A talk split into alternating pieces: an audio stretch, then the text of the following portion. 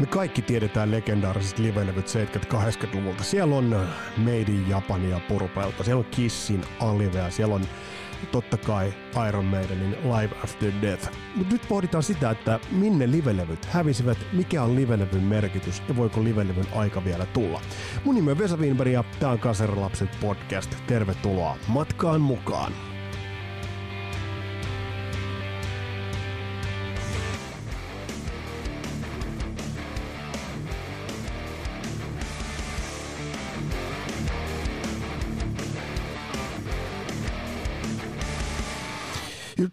Tätä kysymystä mä oon pohtinut jo hyvän tovin ja, ja pohtinut sitä, että mikä ton livelevyn oikeastaan niin sellainen merkitys on. Äh, minne livelevyt hävisivät ja oikeastaan, että mikä niiden livelevyjen dokumentaarinen arvo on, kun me kuitenkin tiedetään se, että livet ovat aina lainausmerkeissä livejä. Niitä on aina paikkailtu ja niitä aina tullaan paikkailemaan. Listataan tässä kasarilaisten jaksossa muutamia sellaisia keskeisiä livelevyjä ja vähän puidaan sitä niiden merkitystä ja oikeastaan sitä, että minkä takia ne ovat olleet sellaisia merkkipaaluja bändille. Mutta ilotaan hei myös sellaisesta asiasta, että meillä on vieras tulossa. Tämän viikon lopulla meillä on vieraana Stonesta Janne Joutseniemi. Ja tarkoitus puhua Jannen kanssa, puida varsinkin noista Stonen kaksi ekaa levyä, mutta unohtamatta sitten Colors-levyä tai Emotional Playground-levyä, jotka ovat yhtä kaikki helvetin hyviä levyjä. Mutta vähän pohtia sitä, että, että miten, miten tuolloin Mikko Karmilan johdolla saatiin tehtyä niin järeät soundit noille levyille, että ne ovat kestäneet ja kantaneet aikaa käsittämättömän hyvin. Et esimerkiksi jos sä pyöräytät No Anesthesia soimaan, niin, niin se soundaa freesiltä, soundaa raikkaalta. Ja tota, tota puhutaan. Ja hei, kiitokset myös siitä. Tonne tuli kasarilasten, kasarilasten Facebookiin tuli linkki. Mä linkkasin sinne kesältä 89 äh, Tallinnan laululavalta Stonen keikalta No Tisha biisin, mutta sinne tuli linkkinä 89 Ahvenistokeikka, keikka, missä itsekin olin paikan päällä, mitä mä oon parinkin otteeseen suitsuttanut. Eli ei tosi nostalgisia muistoja oli katsoa tuota keikkaa, kyllähän aika freesissä tikissä, timmissä tikissä bändi tuohon aikaan oli. Mutta tämä ei tulevassa jaksossa, mutta tässä jaksossa, tässä jaksossa puhutaan ja pureudutaan livelevyjen magiaan.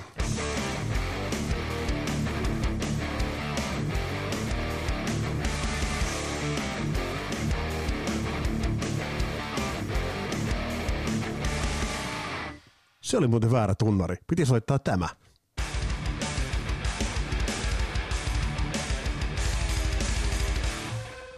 kun koko tot live-albumin konseptiin lähdetään tarkastelemaan, niin pitää nähdä myöskin se merkitys aikansa tuotoksena ja aikansa lapsena. Mitä me täällä tarkoitan, niin tarkoitan sitä, että millaiseen tarpeeseen livelevyt ovat tulleet. Mä yritän tässä jaksossa listata tuollaista noin kymmenen livelevyn klönttiä, josta mä en nyt tällä kertaa sunkaan väitä absoluuttiseksi totuudeksi, mutta väitän hyväksi kattaukseksi niin kuin 70-80-lukujen legendaarisia live-albumeita.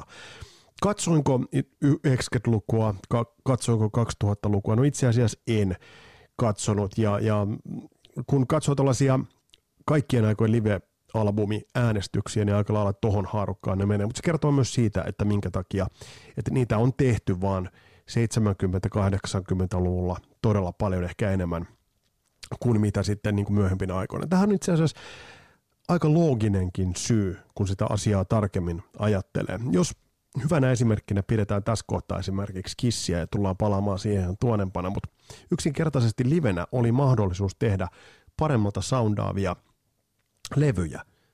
Jos nyt ajattelette näitä studiolevyjä, niin välttämättä kovin hyvä soundisia levyjä ei esimerkiksi 70-luvun ensimmäisellä puoliskolla tehty. Toki tehtiin myös, mutta esimerkiksi Kiss on tästä kohtaa erittäin, erittäin hyvä esimerkki. Eli livenä kyettiin tekemään ja tallentamaan – Mm, koska kuitenkaan niin päällekkäisäänetyksessä studiotekniikka oli aika kehittymätöntä. Siellä oli aika paljon rajoitteita. Oikeastaan vasta Queen oli ensimmäinen bändi, joka toi niin ton multitrackäämisen niin Beatlesin jälkeen isosti. Eli että alettiin tehdä valtavia leijereitä, jolloin sen livenä toistaminen alkoi käydä vaikeaksi. Tästähän myös Queen ehkä osaltaan kärsi. Mutta mut, livenä oli keinot tehdä hyväsoundisia levyjä ja miksi niitä silloin ei niin kuin oltaisi tehty. Ja niitähän sitten toden totta tehtiinkin. Kaikille on varmasti tullut tutuksi tämä legendaarinen, onko Rolling Stone Mobile Truck, eli se rekka, joka sitten ajettiin aina sinne Venuen kulmalle ja sieltä sitä sitten niin kuin äänitettiin. Onhan Suomessakin tehty vastaavalla tavalla. Muistaakseni Popera teki Ei ole valolevyn 86 teki Maikkarin ulkotuotantoautolla. Eli, eli onhan tätä niin kuin tehty sitten kyllä Suomessakin. Mutta se, että, että kun summaa noita laadukkaita live-albumeita, niin yksi, yksi asia varmasti, mikä tuli syömään live-albumin tehoa, niin oli video, videoformaattina. To, noissa 70-luvun, varsinkin 70-luvun live-levyssä oli kuitenkin sellaista magiaa, sellaista taikaa, kun ei ollut mahdollisuutta ehkä nähdä sitä bändiä livenä, niin, niin silloin oli mahdollisuus kuulla se bändi livenä. Ja sitten taas toisaalta, kun eivät tuollaiset keikkatallenteet, videot olleet sen niin yleisiä, niin tuo on aika ymmärrettäväkin formaatti. Onhan tuolla itse asiassa paljon bändejä 80-luvultakin, joilta olisi odottanut, että olisivat tehneet live-levyjä. Esimerkiksi Van Halen teki ensimmäisen kunnollisen live-levynsä vasta sitten Haagarin aikana ja erilaisia rupisia tallenteita kyllä bändit löytyy, mutta missään nimessä eivät ole sen tasoisia, mitä sitten niin kuin studiolevyt tuohon aikaan olivat. Toki syynähän saattaa olla sitten taas se, että on bändejä, jotka ovat legendaarisia levyllä, legendaarisia livenä, mutta eivät vaan soundaa hyvältä. Jos ajatellaan, että jos Mötley Crue olisi tehnyt vaikka Girls, Girls, Girls kiertueellaan live-levy, niin se olisi ollut kyllä melkoista kuraa, koska ne tallenteetkin tuolta ajalta on sellaisia, että ei niitä oikein niin kuin kestä katsoa. Mutta mut tosiaan niin video varmasti söi, mm, söi tota, livelevyn tarvetta, eli enää ei ollut sitä tarvetta tehdä sitä live-tallennetta. Toisaalta se, mikä söi pohjaa live-levyltä myös oli se, että studiolevyt ovat alkaneet soundata sen verran paljon paremmilta, että sen toisintaminen on vaan vaikeaa. Voiko tämän kääntää itse asiassa niin, että osaavatko bändit enää livenä soittaa, äh, soittaa niitä biisejä, joita studiossa äänitetään, eli ne tehdään studiossa – niin perinpohjaisesti, että kyetäänkö niitä sitten enää toisentamaan livenä? Se on itse asiassa aika, aika hyvä kysymys. Mutta hei, mä listaan tähän kuitenkin tällaisen jonkinnäköisen kattauksen ää, livelevyjä ja, ja otetaan tässä yksi semmoinen yhdistävä tekijä. Kun tarkastelette näitä, niin, niin tohon maailman aikaan oli aika tärkeää bändeille näyttää se, että me rundataan maailman laajuisesti. Ja esimerkiksi Judas Priestin livelevy Unleashed in the East – tosiaan äänitetty kaukoidessa. Ja, ja tässä kohtaa niin kun ehkä sillä alleviivattiin sitä, että kyllähän sitä on rundattu vähän muutakin kuin sitä niin kuin Lontoon maisemia.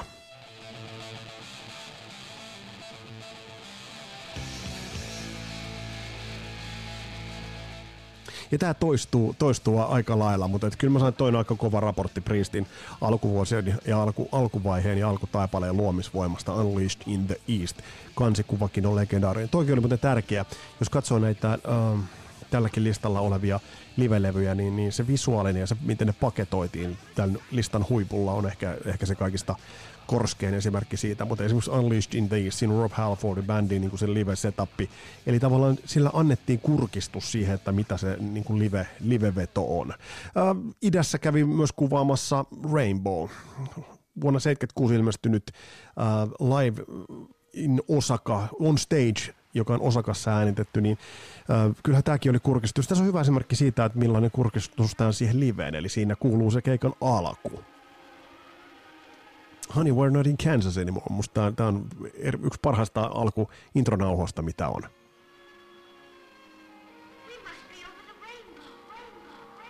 Ui hitto, tulee kylmät väreet. Ui, ui. Ja kyllä tuossa niinku, niinku syöksyy siihen, siihen fiilikseen, mikä siinä live, live-vedossa on ollut. Eihän, eihän siitä nyt vaan pääs mihinkään.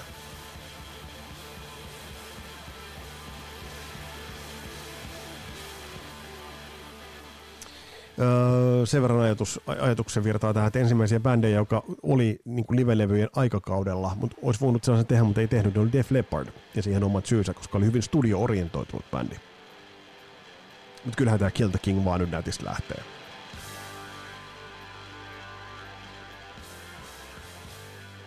Yksi bändi, joka on julkaissut erittäin mielenkiintoisia live-vetoja, niin on julkaissut myös aika, aika legendaarisen live-levyn 70-luvulla. Nimittäin Queen, Live Killers-levy, esittelee bändin niin live-magiaa kyllä. Ja esimerkiksi tuo I'm, I'm in love with my car, Roger Taylorin vahvat vokaalit, upea biisi.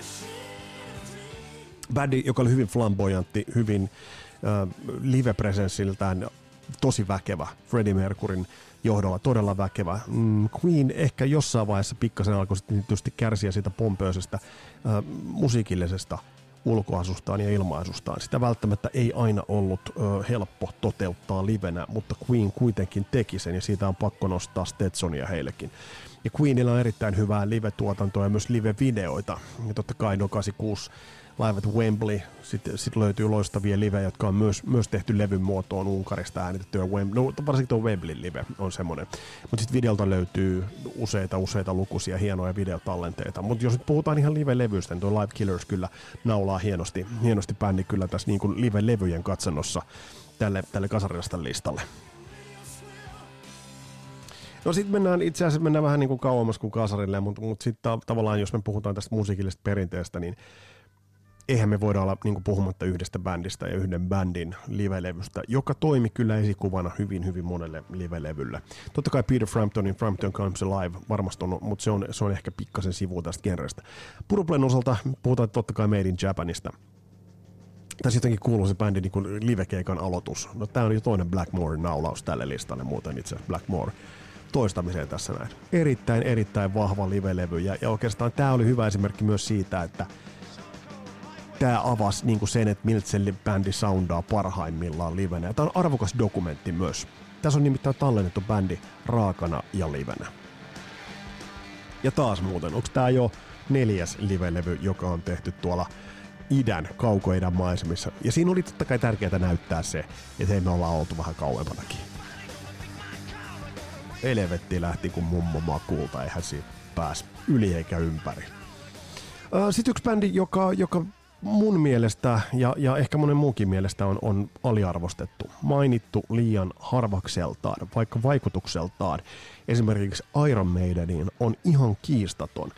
Ää, ja live-levynsä osalta myös on, on nostettava tässä kohtaa korkealle. Puhutaan nimittäin Thin Lizzystä, Phil Lynottin johdattamasta bändistä, Live and Dangerous live-levy, ja mun on aikaisemminkin pitänyt mainita Emerald kappale, miten tärkeä on Iron Maidenin kannalta ja miten, miten Iron Maiden on ottanut tota Phil Lynottin ja, ja Thin Lizin musiikillista kuvastoa vahvasti itselleen. Eikä siinä siis sinällään mitään, mitään väärää, mitään vikaa. Sieltä kannattaa ottaa, missä hyvät esikuvat ovat, ja, ja näin se pitää mennä, ja paskolta kannattaa ottaa. Emerald on muuten upea biisi, ja tässä on aika paljon Iron Maiden elementtejä. En tiedä, onko meidän ikinä muuten vetänyt tätä livenä, mutta olisi voinut kuvitella, että se olisi ollut Irmalle aikaa nätisti sopiva biisi.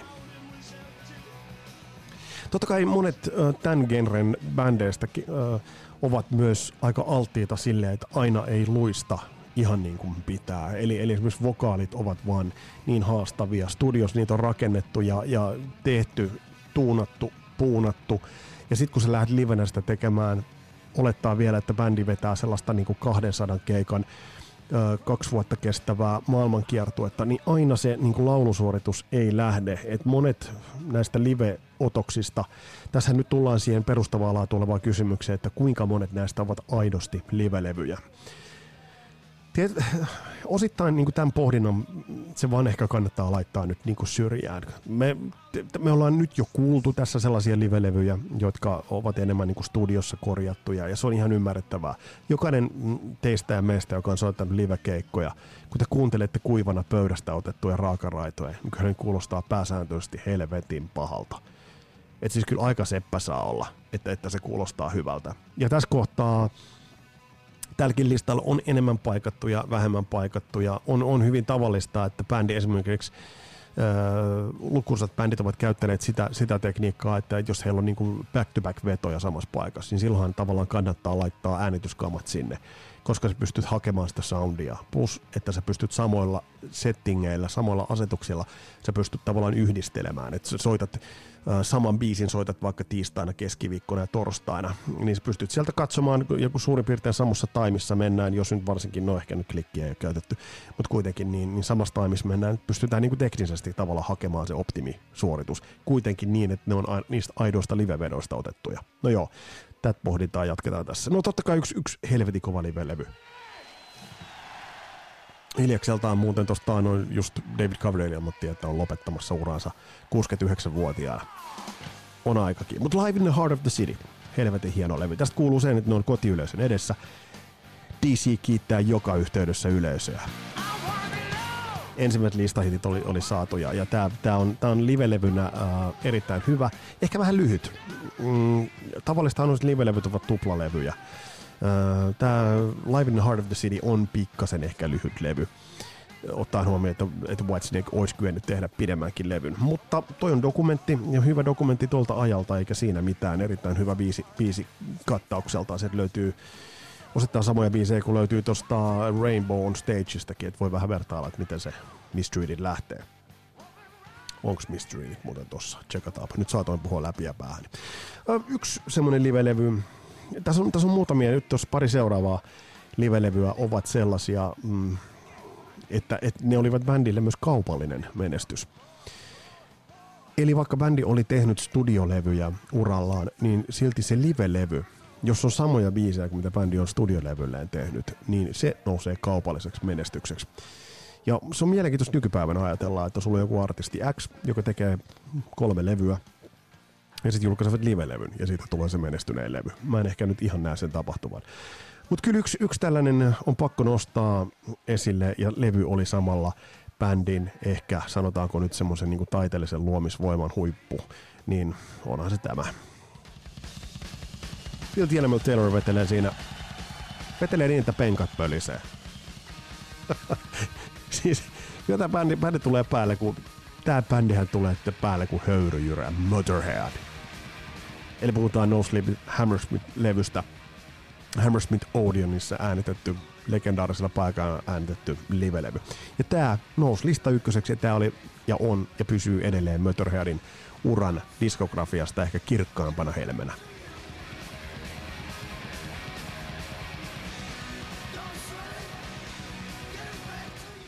Rupinen, raaka, mutta mä arvostan No Till Hammersmithia siitä, että sanotaanko näin, että tota olisi ehkä voinutkin korjata jonkun verran. Sitä on korjattu. Mä veikkaan, että ehkä nyt näistä vähiten näistä levyistä ja sen takia niin toi äärimmäisen, äärimmäisen kova veto. Ja se on myös bändin uran kannalta. Mutta löytyy listalta yksi suomalainenkin ja semmoinen live-levy, joka teki itseen niin erittäin suuren vaikutuksen silloin, kun se ilmestyi aika tuoreeltaan, tuota, silloin päästiin katsomaan. Puhutaan Hanoroksin All Those Wasted Years livestä, joka on Marky Clubilla äänitetty pien lava, pien klubi, yleisö ihan naamaneessa. Toi on hikinen, toi on raaka. Uh, en ota nyt kantaa, että onko korjattu. Voi olla, että sitä on korjattu studiossa paljonkin tai vähänkin. En osaa ottaa siihen kantaa. Mutta toi näyttää Hanoroksin, jos sä haluat katsoa ja haluat tietää, että mitä oli suomalainen rock'n'roll korskeimmillaan 80-luvulla. Mä väitän, että toi on niinku sitä, mitä suomalainen rock'n'roll on korskeimmillaan ollut ikinä. Niin ota tuntumaan vuonna 83 äänitettyyn All Those Wasted Years – se löytyy live-albumina ja se löytyy, itse asiassa mä en tiedä löytyykö tuo VHS, ne on ei kun DVDnä, VHS ainakin löytyy, ja YouTubesta tuosta löytyy, taitaa löytyä aika paljon noita biisejä, eli kyllä tuo YouTubesta löytyy erittäin vahva dokumentti, ja mikä tuossa on niinku ihan huikeeta, niin, niin bändi on intiimistä in your face, hikisenä, raakana ja, ja klassisessa kokoonpanossaan, totaan Hanoroks. Ja toi, toi on ehkä vähän jopa samaa sukua kuin tuo edeltänyt Motorheadin uh, No Sleep Till Hammersmith. Eli tavallaan siinä ei ole pelätty näyttää bändiin rupisena. On paljon live-levyjä, jossa sitten bändi on vähän niin kuin kiillotettu vähän siistimmäksi. Yksi semmoinen live, joka pikkasen ehkä nyt haiskahtaa siltä, että Hannoverin studiossa on vähän paiskattu hommia, on Scorpionsin Worldwide Live Live vuodelta 85. Mutta sitten taas Scorpions oli tohon mennessä tehnyt kaupallista menestystä, rundannut aivan perkeleesti, julkaissut jo 70-luvun puolella Tokyo Tapes, taas yksi idässä äänitetty levy, ää, levyn. Ja sitten Worldwide Live tulee Love at First Thing-levyn kaupallisen menestyksen jälkeen. Ja toi oli tohon kohtaan naulattu komea dokumentti bändin live-taijasta. Ja kyllähän tämä vaan maagiselta kuulostaa.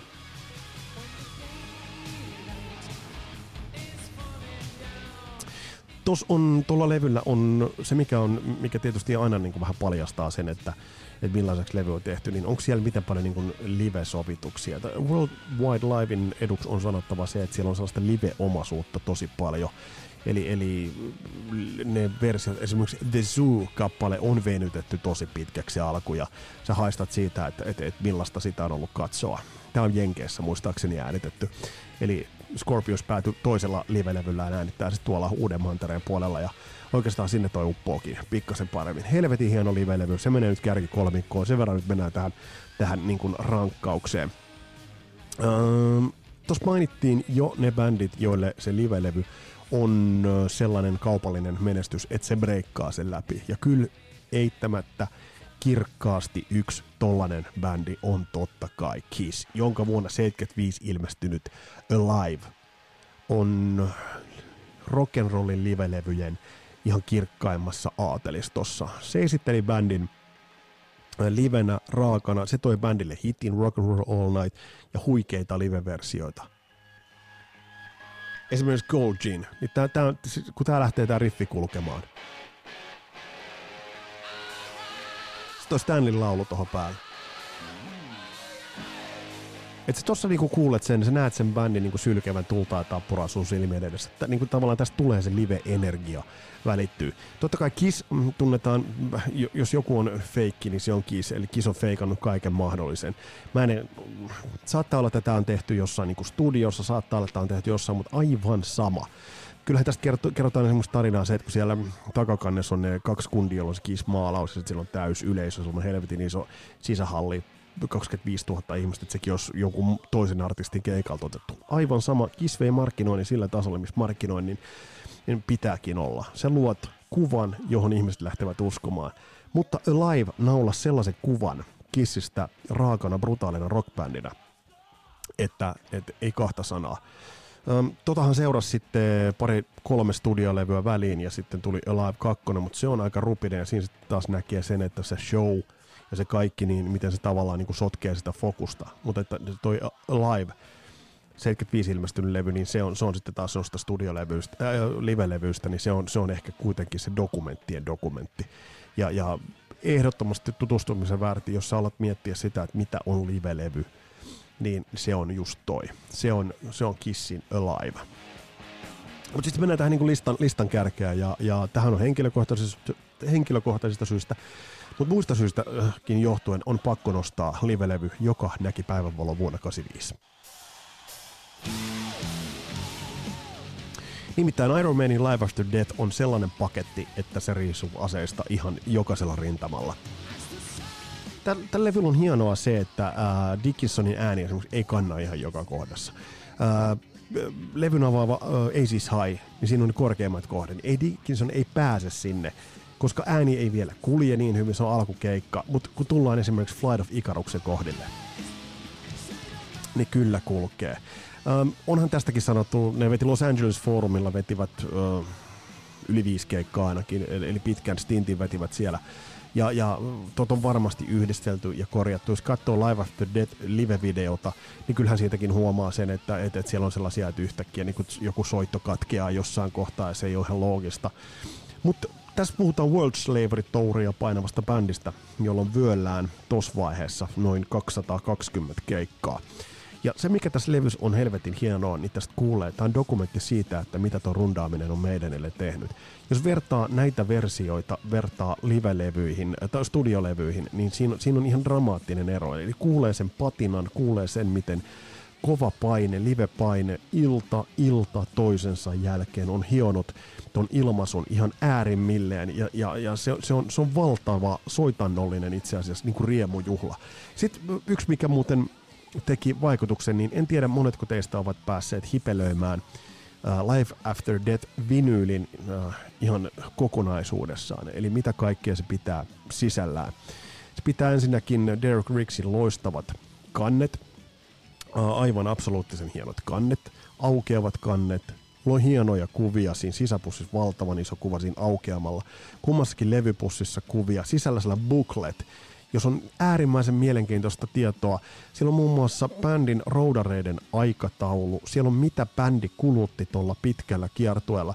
Siellä on kaikki mahdollinen data ja tieto ennen dataa ja tietoa ja niiden keksimistä niin on tuohon pakettiin tehty. Eli bändi puristi ihan kaikkensa tuohon tohon live-levyyn. Ja mä muistan, kun mä sain ton joululahjaksi joulunen 85 vai 86, ei 86 oli, nyt saatan mennä vuosissa sekaisin. Nämä pitäisi tietää, mutta aina ei voi tietää. Niin mä muistan vaan haltiotuudena, mitä mä kuuntelin uh, illasta toiseen. Mä kuuntelin tuossa satoja kertoja.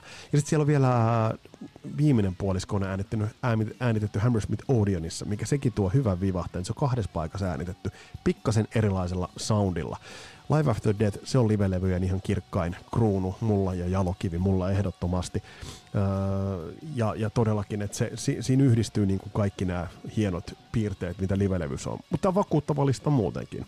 Ja löytyy paljon paljon muitakin. Sitten löytyy kyllä tosi surkeita livelevyjä, mutta ei nyt mennä niihin. Mä haluaisin kuulla sun mielipiteen siitä, että minkä takia livelevyjä ei enää tehdä.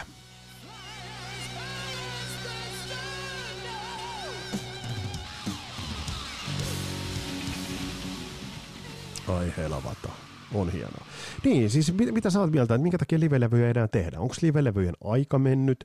Öö, eikö niitä enää tarvita? Eikö niitä enää haluta kuulla? Onko kaikki niin kuin ikään kuin YouTubessa nähtävissä? Tässä on sellaisia kysymyksiä sulle pohdittavaksi nimenomaan liittyen noihin livelevyihin ja oikeastaan siihen, että niiden vetovoimaan ja, ja kiinnostavuuteen ja julkaisuun.